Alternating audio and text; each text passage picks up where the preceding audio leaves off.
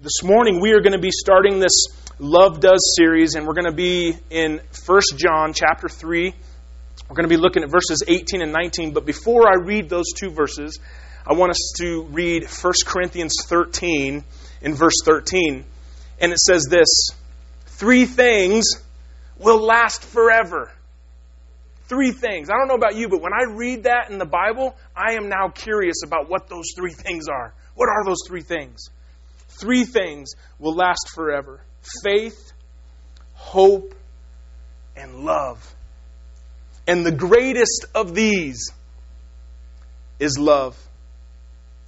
To, to, understand what love is, we have to dive into the depths of not only who we are, but who God is. God at his very core, God at his at the essence of who God is, is love itself. 1 John 4:16. He loves and He is love. God is love. He also created and He designed you and me. He designed us to have an internal need to be loved and to love, to love God and to love others. For that reason, knowing and experiencing love is both a means as well as the end of life. It's everything. Love is what we're all about. The two greatest commands in the scripture love God, and love people. And so this morning and throughout the rest of the series, we're diving in. We, we had better know, we had better have a better understanding of what love really is. Throughout this series, Love Does, we're going to be dealing with several aspects about the nature of love. Now, these are more or less universal principles about how it works and how it grows and what it is love is a central element to so many aspects of our life. Love is the central element to our marriage. If you don't have love in your marriage, you don't have a good marriage. Love is the central element in our family. And for a family to be vibrant and healthy, love has to be there. Love has to be there in our dating relationships, in our friendships, even at work, in our churches. A good working definition that I like to use for love would be this Love rejoices in the betterment of the other. Let me say that one more time. Love rejoices in the betterment of the other. Love is thrilled when the other person has benefited in some way by its efforts. Love is thrilled. Love goes beyond the desires of ourselves, and instead, love desires what is best for the other person. Love is void of selfishness. It's not about I, it's not about me. It's about others. It's focused on others. It's focused on what is best for the other person. And when we really love, when we really give up selfishness, we enter the world of the other person's needs and hurts and dreams. Church, that's what it means to really love. When we love, we enter the other person's world. We care about what's going on in their heart and in their mind. We care about what their struggles are and what their pain is and, and what their successes are. We care. When we love, it involves every part of who we are. When you love, you literally bring your entire being into helping and becoming close to someone, whether it be to God or whether it be to other people.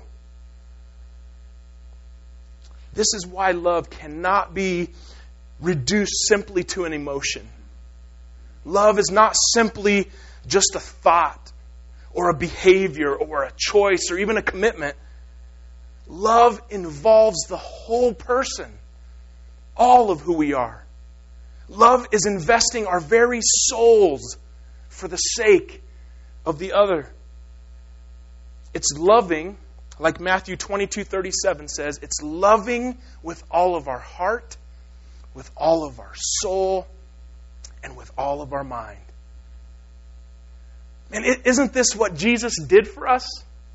Jesus, He entered our world, our world that was full of needs and hurts and dreams and fears. Jesus set aside his personal wants and his desires. There was no selfishness in him whatsoever. And he came into our world so that we could be better off. He came for our benefit so that we could have a way out of our brokenness. And this leads me, hopefully, when you came in today, you got a bulletin. This leads me to the big idea that I want us to, to walk away with. If you walk away with anything today, I hope that you walk away with this. Love, here's the big idea love isn't worth much until there is a cost involved. Let me say it one more time. Love isn't worth much until there is a cost involved two verses that we're going to focus on today 1 John 3 18 and 19. Let me set the context for us before I read those. This is a letter that was written by the Apostle John, but it was written by him when he was an older man.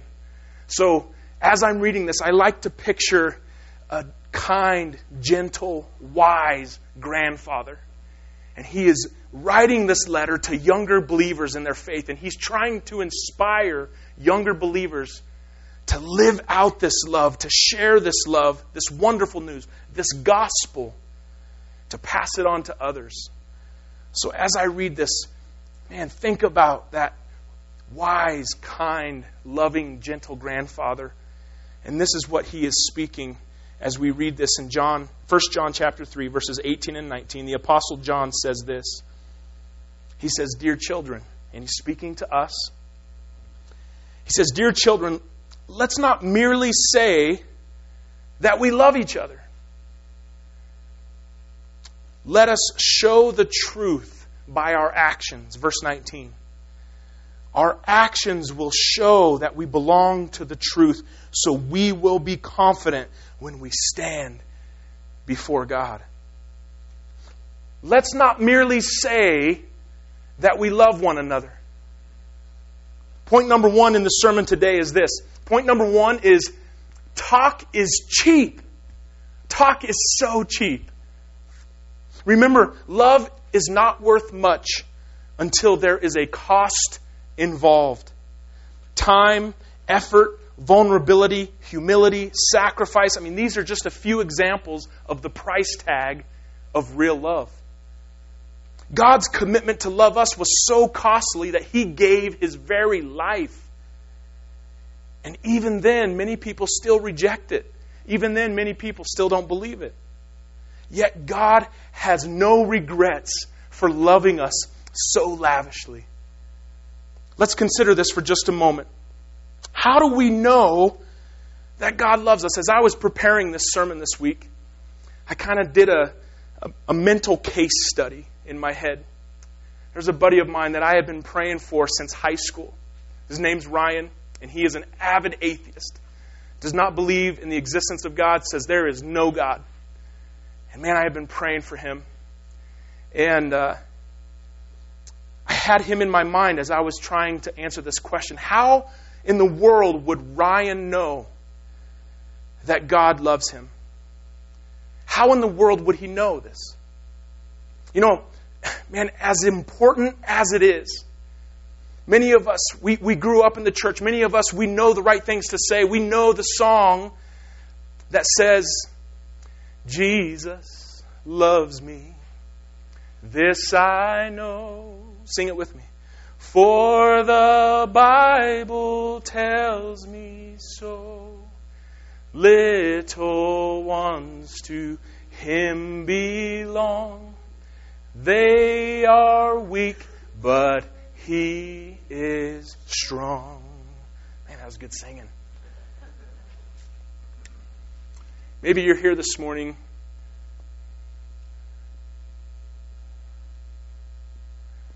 And you don't know.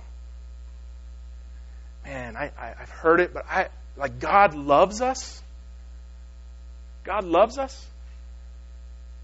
How, how do we know? How do we know? that God loves us. As important as it is, the Bible says so. Is that how we know? Is that how we can truly know that God loves us? Because the Bible says so. I've had many conversations with Ryan, and you know what? It doesn't matter to him. It doesn't matter to him that the Bible says so. It doesn't matter. It's not enough. So, how in the world will he know that God loves him? How do we know that God loves us? I've heard many Christians say this well, it's just the way it is. He's God, and, and whether you believe it or not, that's just the way it is. So, God loves you because that's just the way it is.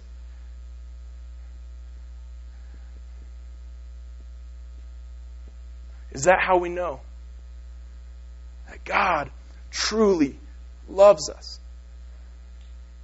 Because the Bible says so? Yes, it says so, and I'm so glad it does. It's so important. But is that how we truly know? It, it, do we truly know because that's just the way it is? It's, it's just, He's God, you're not, He loves you. Believe it or not, that's just the way it is. Or how about this one? This is a good one. Do we know that God loves us? Because I'm standing here telling you, because Justin said so, right? Because Jay said so. That's how we know. That's how we know that God loves us. And there's pastors all over this country, all over this world, right now, telling congregations that God loves them. Is that how we truly know, though, that God loves us? Listen, church, these are so vitally important. I am so glad the Bible says so. I am so glad that that's the way it is. And yes, I'm saying so right now. But once again, keeping this mental case study in my brain about my buddy Ryan, you know what his answer would be to these? Nope. No. Not good enough.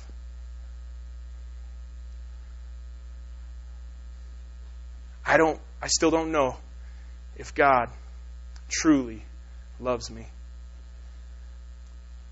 How do we know if God truly, truly loves us. How do we know this? Here's how we know, church. Here's how we know that God truly loves us.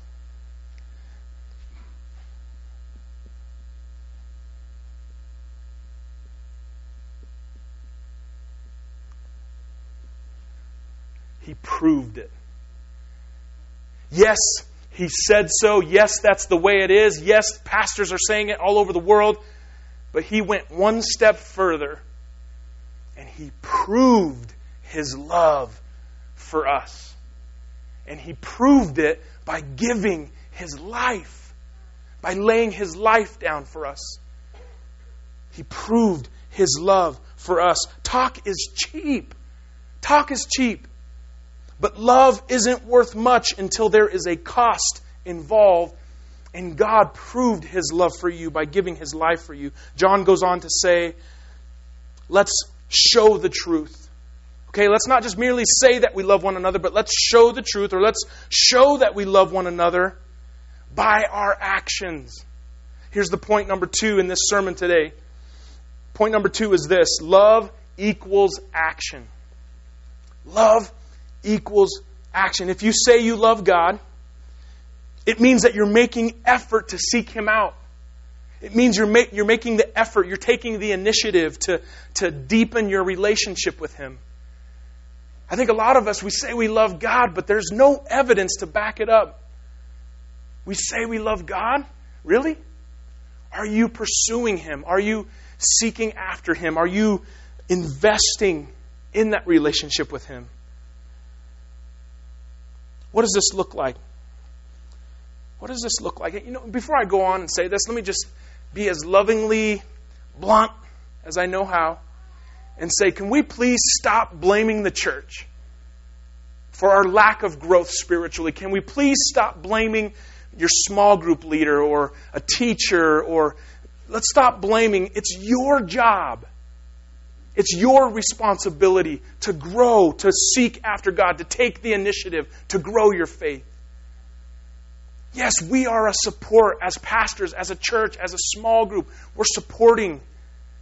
But you are the one responsible to take the initiative to read God's Word, to be in prayer. What's the old farming quote? You can lead a horse to water. Thank you. From an old farmer. You can lead a horse to water, but you can't make him drink. Man, I, I, I encourage you, church, drink from the living well. Drink from God's Word. Spend time on your knees seeking after Him. It's your job to grow in your faith. What does this look like? You know, for many, it can be a really difficult process because of some of our past hurts, because we don't trust anyone, let alone God. Okay, listen, and listen really, really close. Love involves risk. Love means that you, you're bringing all of your hurts and you're bringing all of your mistakes and your feelings. You're bringing all of you, all of your mess. And you're bringing all that to, to the feet of Jesus. And you're taking the risk to trust God with your most intimate, deepest, darkest secrets. You're, you're laying them at the feet of Jesus and you trust God with your innermost being. It's risky. Remember, He proved His love to you, though. You're not bringing your, your innermost being to a God who's going to abuse you. He's not going to mock you. He's not going to ridicule, ridicule you. He's not going to go, wow, you did that? Dang. You know, He is, He's for you. He's not against you. He laid down his life for you, and he is not going to take advantage of you. He won't mock you, he won't abuse you. You can trust him with your deepest, darkest secrets. You can trust him because he proved his love. It wasn't just talk, he proved it. He's proven his love through his actions. Love without risk is an immature love. Listen, if, if you think you love someone but it involves no risk, you know very little about love. You don't know much about love if it doesn't involve risk. Because love, truly loving someone, means you are making yourself vulnerable. And it has to begin with God. And He can be trusted with who you are, your innermost being. Now, I don't know about you, but for me, understanding love when it comes to God, this is a no brainer. I mean, this one's easy for me because He is a safe place. He has proven Himself. He has proven Himself to be faithful. For me, it's easy. Okay, I, I, I love God. I can go to Him. I know He's not going to ridicule or abuse or abandon. But when it comes to loving our fellow human beings, Oh man, it just went to a whole nother level. It's a no brainer with God because He's a safe place. But when it comes to loving other people, other fellow human beings, this is where it gets difficult. This is where the, the hard challenge comes in because many people are afraid to get close or to love other people because of their past experiences. I've been there. I've, I've tried that. I got hurt in the past. I'm not doing it anymore. A lot of us will try. Here's what happens. A lot of us, you know, there's some people, man, that they'll bounce from marriage to marriage to marriage or from relationship to relationship to relationship because they're trying to find that deep seated satisfaction in someone other than God. But they're trying to find that perfect, safe environment. They're trying to find that knight in shining armor who has no dents, no mistakes, you know. It's just that perfect, safe environment. We're waiting for that perfect relationship to emerge before we attempt to love again. You know, it, it's a sad reality that our willingness to trust is deeply wounded. And we all need repair. We all need we all need work in this area. But here's the fact, church. A totally safe place when it comes to fellow human beings, a totally safe place does not exist. It doesn't exist. And you know why it doesn't exist? Because we're all messed up. The scripture puts it this way For all have sinned and fallen short of the glory of God. We're all messed up. We all have the ability to hurt one another. We all have the ability to wound one another or to break trust. Sometimes we love someone and we get hurt in the process, but here's where the risk comes in. Here's where the risk comes in. A lot of people choose two different paths. They, they, a lot of people, they get hurt, or maybe, man, they, they loved and that love was broken. And so they choose the path of bitterness. They choose the path of hatred and anger. And it's a miserable, miserable path. It's a miserable, miserable existence. The Bible says it actually leads to death. Or you can choose, you can make the conscious decision to take the risk to love again. It's risky. It's risky, and I'm not making any promises to you. I'm not saying you won't ever get hurt again. That's the risk. But love isn't worth much until there is a cost involved. Man, leaving, loving God is easy because He keeps His word, He's faithful, He's trustworthy, but loving people, it's full of risk. And sometimes we get bruised in the process, sometimes we get kicked around in the process. But listen, the alternative, choosing to not love or choosing the path of bitterness and hatred, it leads to a miserable existence. Church, as your pastor, I implore you, I exhort you. I actually wasn't going to use this word, but I am.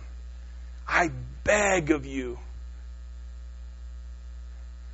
to get out of your comfort zone and to take the risk and choose, make the conscious decision to love again. Choose to love again. Choose to love again. I picture this old, wise, loving, gentle, kind grandfather who says, Let's not merely say that we love one another. Let's show the truth by our actions. Our actions will show that we belong to the truth. So we will be confident when we stand before God. You know, we, we're taking this so serious here at Grace Church. The pastors this week, we gathered together, and let me just say, you have a group of pastors we love to have fun. Okay, first of all, we like to enjoy ourselves. It's like, hey, there was balloons on the logo, so let's have balloons, you know, on the stage. It's like, I don't know, it's weird, but let's have fun. Um, but one of the things that we have noticed is, first of all, the people of Grace Church are so stinking generous. It's unbelievable. We have helped so many people in our community. We have helped people with rent payments and with medical bills and with electric bills and, and heating bills, gas bills. We've helped people with food, and it's because of your generosity. But something we've been noticing lately is that there's a lot of people in Grace Church who are actually really struggling. I don't know if it's a season that we're in, but there's some families that are, some of them aren't really making it. They're struggling, they have some needs. I guess I'm giving you a heads up to just pray for it, but next Sunday, we're actually going to have a list of some families in our church who have some needs that we want to meet. And we're asking the church to put this into practice. Let's not just merely say that we love one another, but let's prove it through our actions. How awful would it be? How awful would it be if there was a family in our church? Man, they were faithful and serving and loving, and they were working their tails off. And they drifted away because their needs weren't met. Many of us could say, well, God was supposed to take care of their needs. I adamantly agree and I adamantly disagree because God uses his people to meet the needs of his people. That's how the world's going to know, church, that we love one another. Or, or that, that, that's how the world's going to know that he is real, is by our love one for another, rather. Next Sunday, be here. Be ready to be. And maybe you can't meet needs financially. You're like, man, I'm kind of tight right now, too, but you can pray. You can take a need and you can send notes of encouragement. You can give a phone call and say, hey, let's go to coffee. I would love to just encourage you. Gosh, we need to see this so much more. So much more. That was a rabbit trail. Point number three. Point number three is in the form of a question.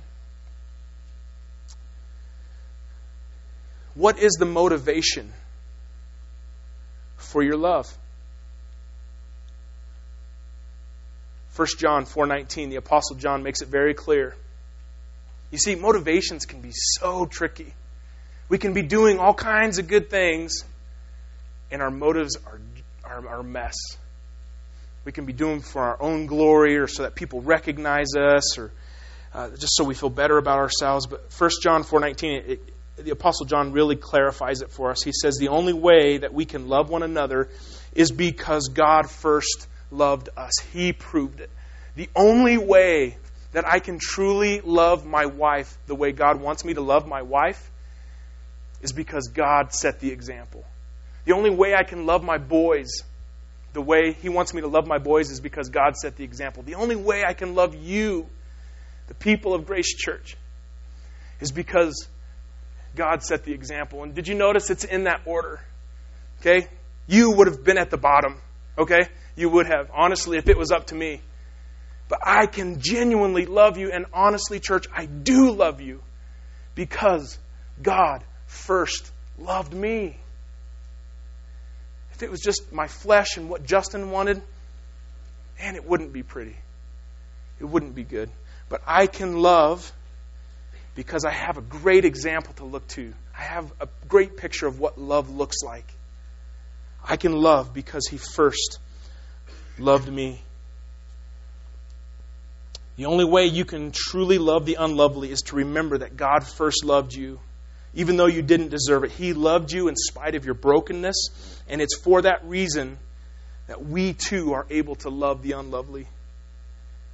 The only way we can love our enemies is because He already demonstrated how to do it. While we were yet sinners, Christ died for us.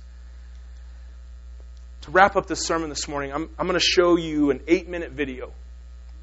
And uh, it's a story about uh, Burl Cain. Burl Cain is the warden of the Louisiana State Penitentiary in Angola.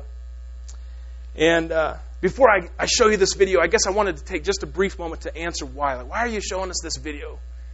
I want to answer the why.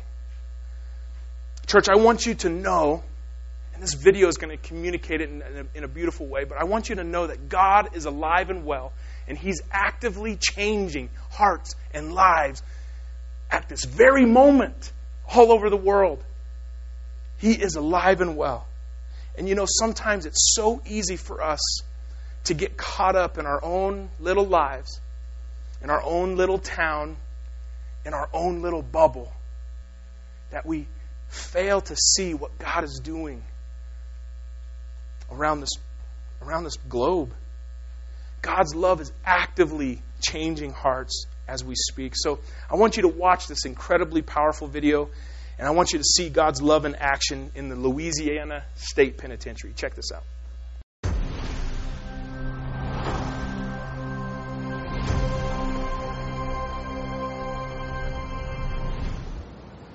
On the day you were transferred to Angola prison, what went through your mind?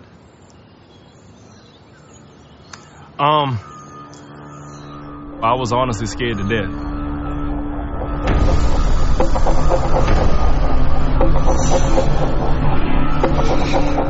And I remember looking around the bus, some of the men faces you could see terror, bewilderment. Some of the men faces it was just a blank stare. It was the bloodiest penitentiary in the nation. You had two types of people, predators and prey. Either you became among the most violent men, or you were one of the most abused men. There's killings almost every other day. They were saying that you make sure you find you a shank and keep it on you and watch the company you keep. And since Warden Cain has come here, it's a different prison because it's different leadership. Angola is a maximum security prison with 6,300 prisoners seated on the Mississippi River with 18,000 acres, which is about the same size as Manhattan Island. And 90% of the inmates you meet are going to die here. The reputation was such that I didn't want the job.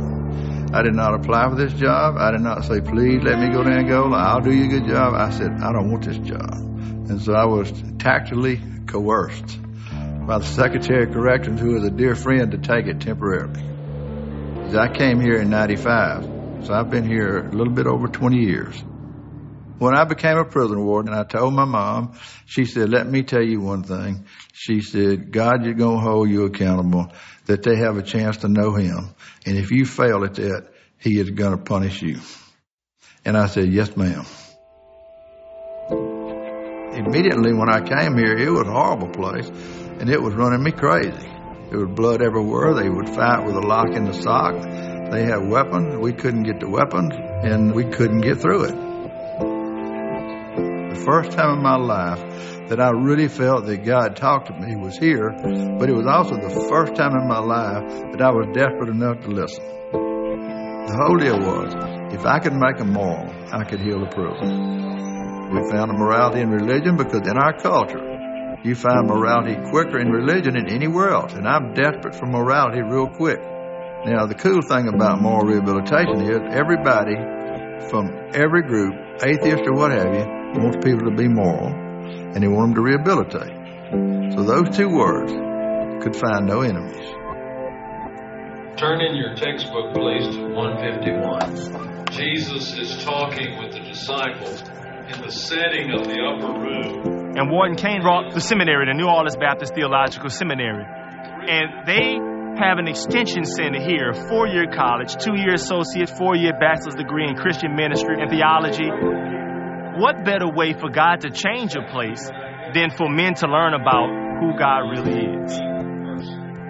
The Bible College has also trained men not just to go serve in their church. A lot of the men that have attended the school have been strategically placed in the dormitories to help change the culture and become lights.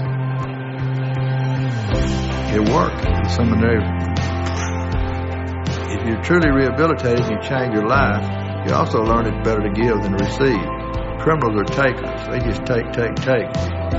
So to break that cycle, we need to have programs so we let you show you're moral and, and feel like you're a moral person, give back.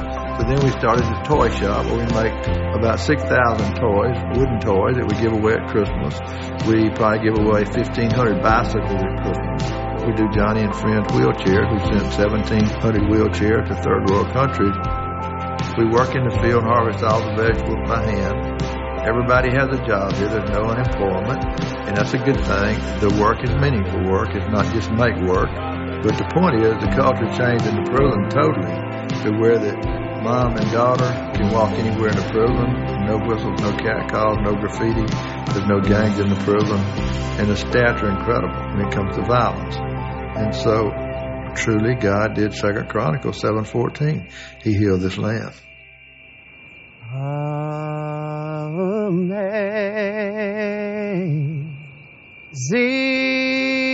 Amazing, amazing grace.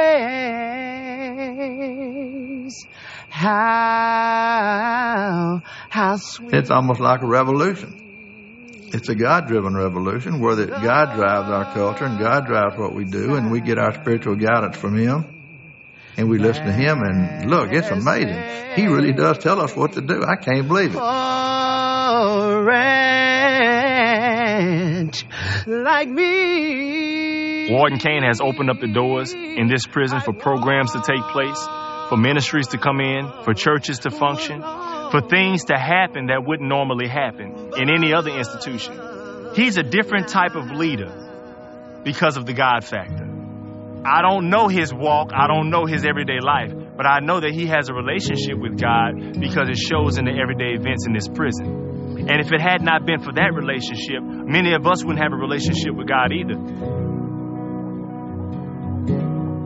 I don't have any love for any man as great as I do for Warden Cain, nor any more respect. And for a convict to say that he loves a warden is not going to win me very many fans, but it's just fine. He has brought so much opportunity in this prison, and he gave me the benefit of the doubt when no one else would. You got to do that little devotional every morning. Because if you do that little devotion every morning, you're just putting the gas in the car and you're keeping it going because it gets you where that you can hear God. It's not that He just all of a sudden says, do this or do that so much. He makes you think it. And then you realize, I couldn't have thought of that because it'll be such an awesome thought. And that thought you're having because you're close to Him and you're praying, and you're praying for guidance and leadership, that you're going to think of it. The legacy that I leave here is not bricks and mortar. The legacy we leave here is what's in the hearts of these men.